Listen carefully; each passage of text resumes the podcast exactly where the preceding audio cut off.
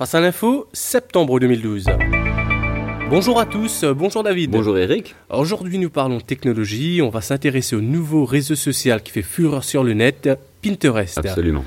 Certes, il y en a pas mal qui naissent et qui meurent régulièrement, mais celui-ci se démarque particulièrement car il a connu une progression fulgurante de 4000% dans les six derniers mois. C'est impressionnant. Oui, absolument, Eric. Il convient donc de brosser un tableau de Pinterest, d'en connaître les avantages et les inconvénients, David. Oui, mais peut-être avant, il convient d'expliquer le concept finalement assez simple de Pinterest. Je suis sûr, Eric, que vous avez chez vous, soit sur la porte de votre frigo ou soit sur un tableau en liège quelque part, des photos, des cartes postales et même des mémos épinglés dessus. Oui, quelques-uns. Eh bien, Pinterest, c'est la même chose, mais sur Internet. Vous avez donc un tableau sur lequel vous épinglez des images qui vous ont plu lors de votre navigation sur Internet. Ensuite, sur ces images, vous pouvez y ajouter un commentaire et les organiser par catégorie. Alors quand même, une différence entre le tableau en liège qui est dans votre couloir chez vous et ce tableau qui est sur Pinterest, ce tableau est public, c'est-à-dire que n'importe qui peut voir comment vous avez aménagé votre tableau et les différentes catégories.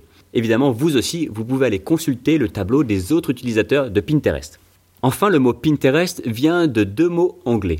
Pin et Interest. Ping signifiant punaise, vous savez les punaises que l'on se sert pour les Mhm. tableaux en liège, et Interest comme intérêt. Donc punaisage, si vous voulez, d'intérêt. Ok David, les avantages. Alors, parmi tous les avantages que l'on peut énumérer, il y en a deux qui ressortent. Le premier est lorsque vous naviguez sur Internet, et je suis sûr que cela vous est déjà arrivé, vous pouvez par exemple tomber sur un article intéressant, ou un vêtement que vous aimez, ou même un site que vous auriez aimé revoir un peu plus tard. Mais là, vous n'avez pas le temps de vous y arrêter, alors vous enregistrez la page dans vos favoris, ou dans vos bookmarks comme on dit. Mais le problème, c'est qu'avec le temps, vos favoris deviennent un désordre complet avec plein de liens dont vous ne savez plus ce à quoi ils correspondent. Effectivement. Avec Pinterest, il vous suffit de cliquer sur un petit bouton appelé Pin It, punaise-le en d'autres mots, et la page sera alors épinglée à votre tableau. À la différence des bookmarks ou des favoris, ça ne sera pas juste un lien qui sera épinglé, mais une image avec votre commentaire, donc beaucoup plus pratique à retrouver que les favoris ou les bookmarks que vous avez sur votre navigateur Internet. L'autre avantage est qu'en consultant le tableau des autres utilisateurs, vous pouvez découvrir de nouveaux sites ou de nouveaux produits dont vous ignorez l'existence. Enfin, Pinterest est d'une simplicité d'utilisation avec une interface simple et épurée. Tous ces avantages font que Pinterest est le réseau social le plus apprécié de la gente féminine qui représente plus de 70% des utilisateurs. Très bien. Et les désavantages peut-être? Alors je n'en vois qu'un seul, hein, mais qui est de taille, c'est le temps passé dessus.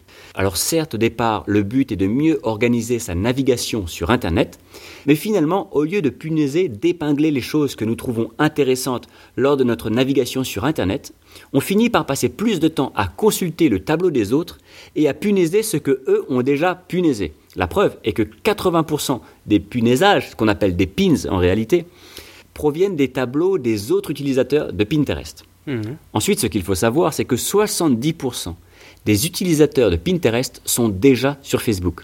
Quand on sait qu'un utilisateur Facebook passe en moyenne 55 minutes par jour, imaginez le temps cumulé passé sur l'ensemble des réseaux sociaux. Ça va pas nous aider à retirer la tête de l'ordinateur, ça David. Allez, le mot de la fin.